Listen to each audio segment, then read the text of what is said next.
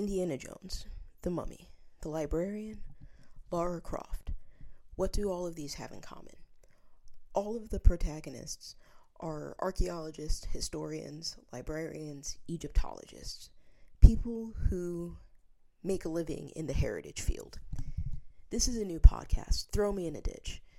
The goal is to introduce listeners to the people in the heritage sector, whether it be archaeology, history, archiving, or even just working in museums doing various jobs.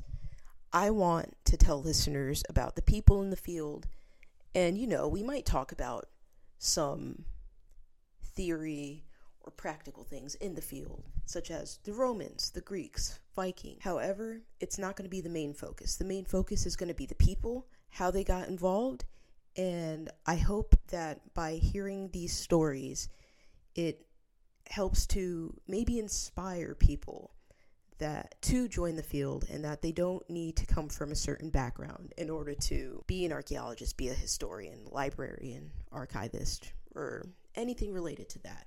So I hope you guys enjoy.